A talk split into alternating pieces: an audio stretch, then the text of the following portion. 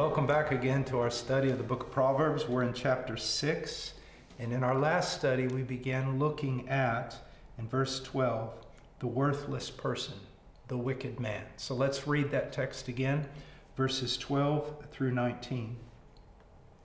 A worthless person, a wicked man, is the one who walks with a perverse mouth, who winks with his eyes, who signals with his feet, who points with his fingers who with perversity in his heart continually devises evil, who spreads strife. Therefore his calamity will come suddenly, instantly. He will be broken, and there will be no healing. There are six things which the Lord hates, yes, seven which are an abomination to him haughty eyes, a lying tongue, and hands that shed innocent blood, a heart that devises wicked plans, feet that run rapidly to evil a false witness who utters lies, and one who spreads strife among brothers. Let's go to the Lord in prayer. Father, thank you for this day.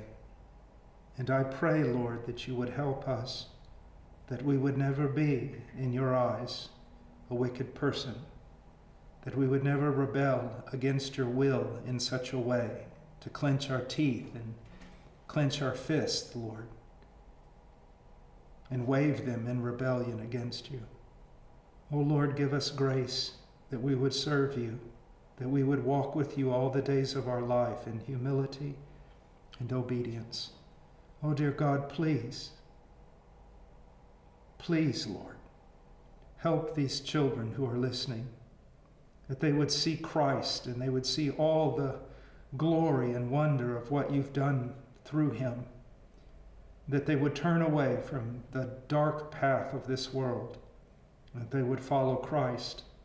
And oh, dear God, give them wisdom, strengthen them, teach them, even through this lesson today, to see the horrors of wickedness, the joys of righteousness. Oh, Lord, set their feet on a right path and keep their feet on that path by your grace. In Jesus' name, amen. Now, when we read 12 through 19, one of the things that we see is rebellion against God. And that in itself is the greatest crime. But one of the things in particular also that I want you to see here is that the wicked person, you know, sometimes you'll see people do evil and they go, What business is it of yours? It doesn't affect you. Well, that's just not true.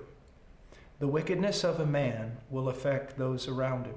And it'll begin usually with those closest to him, his own family.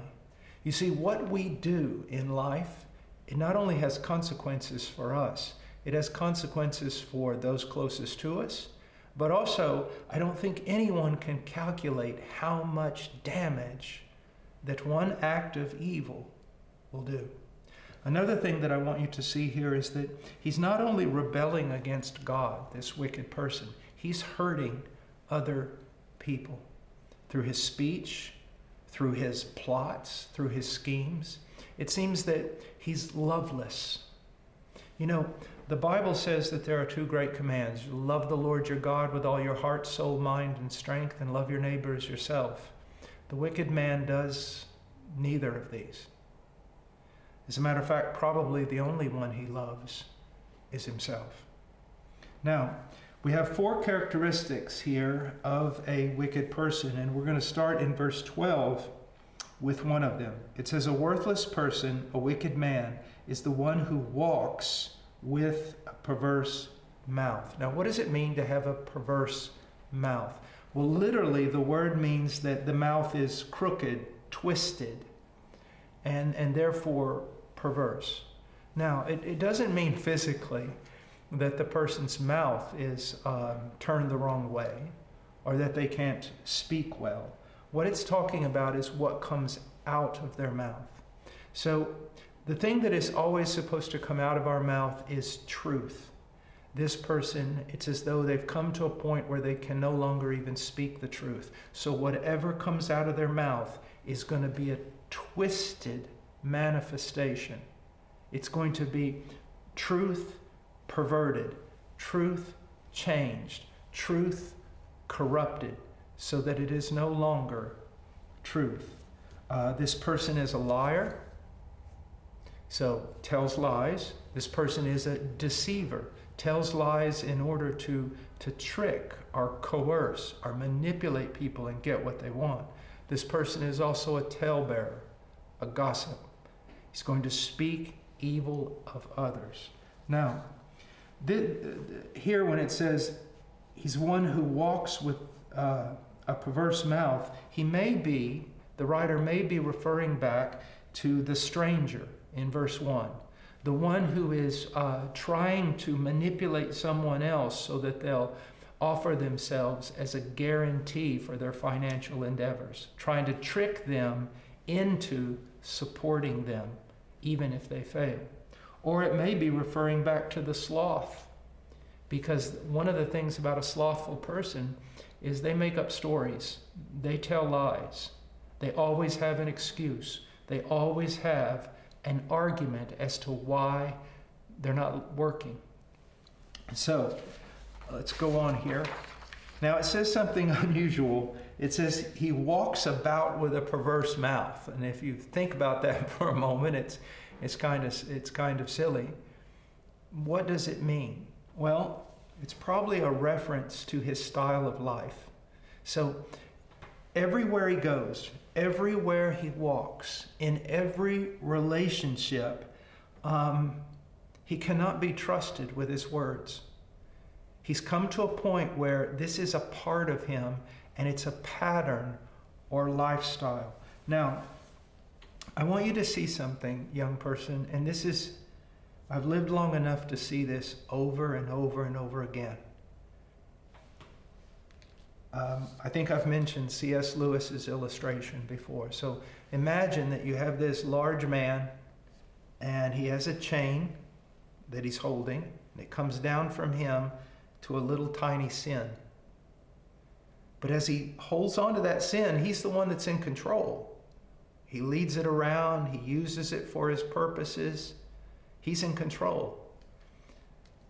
But gradually, what happens?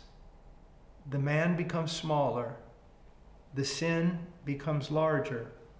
And now, it's not the man holding the sin on a chain, it's the sin holding the man on a chain. I have met people that over the years, sin has become such a pattern in their life that they're literally enslaved to it. Um, I, I have known, and I could probably point out to you people, politicians and such, that it's got to the point where you don't even think they even know when they're lying or telling the truth because it's literally become a part of them. The Puritans and the Reformers, but especially the Puritans and the old evangelicals, they constantly talked about the moment you see sin you need to kill it in your life. Because the longer it lingers, the more it's going to have power, and eventually it will control you. So when you can, when you see sin, kill it. Don't make a truce with it. Don't just kind of push it away. No. The Puritans used a word mortify or kill sin, kill the deeds of the flesh, get rid of them. You know, um, one time I was uh, I was turkey hunting and uh, with with one of my longbows back here, and it's very very hard. Turkeys can see. I mean, if you blink your eyes, they see it. And uh, I was sitting there, and all of a sudden, I mean, in a fraction of a second, a turkey ran out about 20, 20, 20 yards, just full run. And I just took my bow and I went like that. And I mean, I, I shot him and I hit him. And a dear friend of mine goes, How did you do that? And I said, I don't know. I just did it. And what happens is if you shoot a longbow, just thousands and thousands and thousands of times at targets, pretty soon it's just a, you just do it. You just do it, just like that. Sometimes you miss, but sometimes you, you do hit.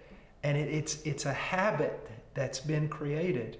Well, that's just with some sort of sport. That's just with a, a longbow. Now, sin is different. A habit uh, Practice can turn into a habit, but sin is more powerful than that. It grabs a hold of you. And you need to be very, very careful, especially with lying, that in time, you won't even be able to discern when you're telling the truth or not. It doesn't even matter. Now, it says he walks about with a perverse mouth. I've already said that that's probably referring to his style of life. Everywhere he goes, his speech is perverse, twisted, and there's no truth in him. But there's something else here. It may be talking about his influence as a liar, as a talebearer, about the destruction. He's, he's almost like a virus. He's almost like an epidemic. Everywhere he goes, he contaminates everyone and he spreads disease. Now, there was an old um, Catholic priest by the name of Philip Neri, I think it was, in Italy. And the story goes like this that one day, um, um, a woman came to him, or he confronted a woman who was a notorious gossip. And uh, so she said she was uh, sorry for what she had done and she wanted to do some form of penance. So the story goes that he had her go up to the tower, I think the bell tower of the church, place where you could stand really, really high. And he had her go up there with a pillow full of feathers. Back then, it was, you know, a, it was a a down or duck feathered uh, pillow. And he said, rip it open and shake the feathers out. So she's very, very high above the city. She rips open the pillow and she shakes it out. And of course, they're feathers, they're caught with the wind and they're spread throughout the city. And he said, Now, go pick up all the feathers. And she said, That's impossible. And he said, You're right. And in the same way, you can't pick up all your words. They've done damage that, that you can't fix. And that's something that we need to realize. This man goes around lying, telling stories, deceiving. Maybe he's even deceiving people about God like a false prophet. Uh, but in time, it spreads like a virus. And some of the damage that he does, well, it can't be undone. Now, how does that apply to me and you? We need to be very, very careful, don't we, with our words? Very careful. Very careful. You can hurt somebody, and it's hard to heal that hurt. You can tell somebody else about someone something that's not true and destroy their reputation. So you need to be very, very careful.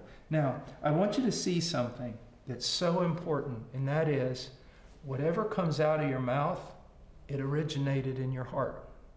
And that's why, as we're going to see, you need to be constantly guarding your heart. You need to be very careful, you know.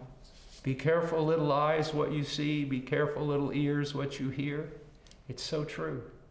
Because whatever is in your heart is going to come out in your speech. Now, in Proverbs 17 20, listen to what it says.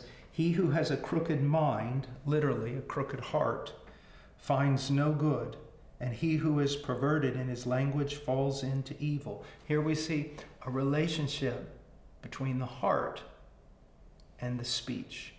A perverted heart leads to perverted speech. In Proverbs 16:23, the heart of the wise instructs his mouth. So in this case, it's positive.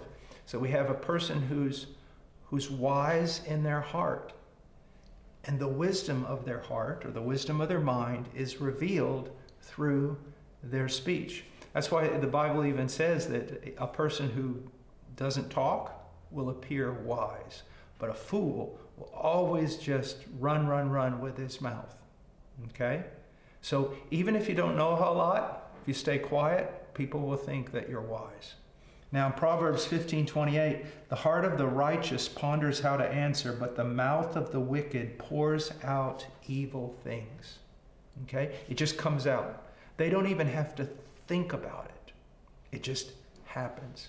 Now, I want to show you something that I think is a very important truth, and it's this. We have to work hard at righteousness, but we don't have to work that hard at evil, do we? If you want to be a righteous man in this fallen world, if you want to be a righteous young lady in this fallen world, You have to watch yourself. You have to study the scriptures. You have to discipline yourself. You have to be very, very careful. But if you want to be wicked, you don't have to do anything. It just naturally comes. And that's why he says, The heart of the righteous ponders how to answer. He works at it. Before he opens his mouth, he's like, Now, is this what God says? Is this the will of God? But the mouth of the wicked doesn't even have to think, it just pours forth evil. Now, another thing you can learn here is this that uh, it's called the unguarded moment. I used to hear old preachers talk about this that if you don't take care of your heart, if your heart is wicked, you can still look righteous by just pretending. But sooner or later, when you're not, you know, guarding yourself with everything you've got, the real part of you, the real quality of your heart is going to come out. So, what should we do? We should constantly be working on our heart. How do we do that? By filling our heart and mind with the Word of God. Matthew 12 34, Jesus says, You brood of vipers. That means you, you bunch of vipers. How can you, being evil, speak what is good? For the mouth speaks out of that which fills the heart. Now look at what we got here. Jesus could have rebuked them and said, You brood of vipers, you say so many bad things. But he wasn't, if he'd done that, he wouldn't have gotten to the heart of the issue. And the root of their bad speech was a bad heart. And this wicked person, the reason why their speech is twisted is because their heart is twisted. It's twisted up against God and it's closed itself. It refuses to hear the word of God. In Matthew 15, 18, Jesus said, But the things that proceed out of the mouth come from the heart, and those defile the man. Again, the relationship between perverse speech and the heart, or good speech and the heart. Luke 6 45 The good man out of the good treasure of his heart brings forth what is good, and the evil man out of the evil treasure uh, brings forth what is evil. For his mouth speaks from that which fills his heart. You, you can't hide it. Eventually, it's going to come out through your mouth through your words. A perverse heart will lead to perverse speech.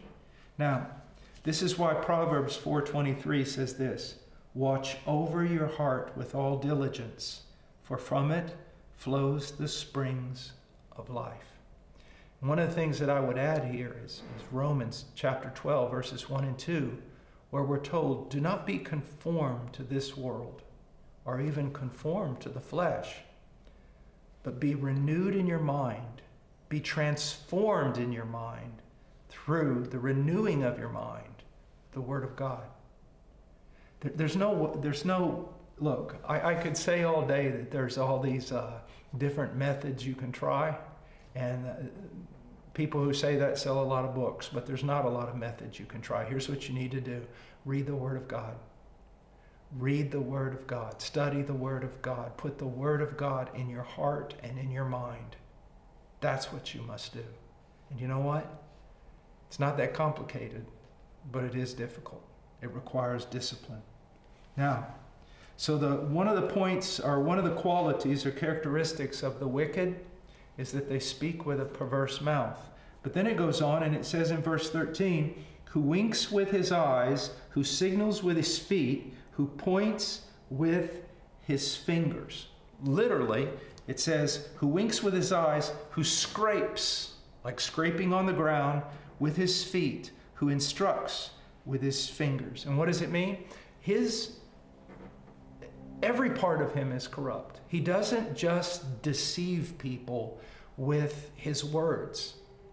He uses everything he has, every opportunity He's constantly, no matter what he's doing, it's infected with what? The corruption of his heart. Now, here's something I want you to see. His his why is he doing all this? Why, why is he, you know, winking and moving his feet and his fingers and signaling? Well, there's two possibilities. One He may be seeking to communicate with other people who are involved in his conspiracy, a conspiracy against you. Okay? Or he may be winking at you and trying to signal you to join in the conspiracy. But here's what you need to see if a person will lie to you about someone else, then they'll lie to someone else about you. If a man is trying to get you to join him in his evil, if this man has decided that he will not serve God, do you honestly think that he cares about you? If there is a person who is constantly deceiving others and says, Join me in this, that same man will deceive you. We see that in Proverbs chapter 1 and the warnings that are given there that we should never join the wicked in their conspiracies, in their sin. Never, never. You know, there's a, a statement that something like, there's honor among thieves. Well, there's no honor among thieves. If someone says, join with our group so that we can rob somebody else, sooner or later they'll rob you. Now, I want you to look at something here in verse 13. It says, He winks with his eyes, he signals with his feet, he points with his fingers. This shows me something very, very important. He thinks that he's hidden he thinks that he's doing something that nobody sees. And that's true. It, it may be quite hidden from every other man on the planet, but it's not hidden from God. So you can get involved in hiding things and trying to trick somebody and trying to make somebody believe something that's not true. You can try to do something wrong and hide it from everybody else on the planet, and guess what? You may get away with it but you're showing that you really don't understand the scriptures. God sees you. And God sees exactly what this evil, wicked person is doing. He thinks he's an expert in deceiving and in getting away with things. But he does not deceive God. God cannot be deceived and he cannot be mocked. He does not get away with it. And that's something I want you to see the, the older I get, um, I, I, I shouldn't be really, but I am more and more every day astounded at how evil men can be. How many lies are out there in the public. Um, how we've gotten to the point where we don't think we can believe anyone because we don't think anyone's telling us the truth. And, and the men who do this, who lie, who deceive, not just others, but nations, maybe even the entire globe, they think they're getting away with it. And you know what? Sometimes we look at them and we think, yeah, they're getting away with it. They're doing all these things right in front of us, and there's nothing we can do about it. Well, they're not getting away with it because God sees. God sees the evil, God sees the righteous, God sees them and God sees you. God sees. And if you can grasp and apply that truth to your life, it will really change everything. Because you realize, you know, maybe as a kid you're thinking, Mom and Dad won't see me. Uh, I remember my son Evan one time, he, uh, he uh, grabbed some cookies when he was little and he went and ate the whole bag in the closet. He shut the door and was there in the dark. And, well, he eventually did get caught, but he was pretty much convinced that he was going to get away with it. And uh, we still talk about that now that he's grown up and laugh about it. But God saw in that dark closet, didn't he? God sees us. And so we need to be righteous and act righteously, not only in the presence of men, but always because God is always watching. Now, I want to read something from Genesis uh, 31 48 through 50. Uh, Laban, okay, the father in law of Jacob.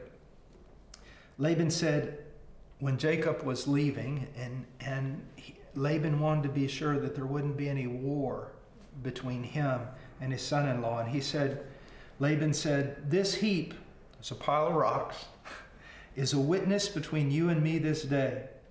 Therefore, it was named Gilead and Mizpah.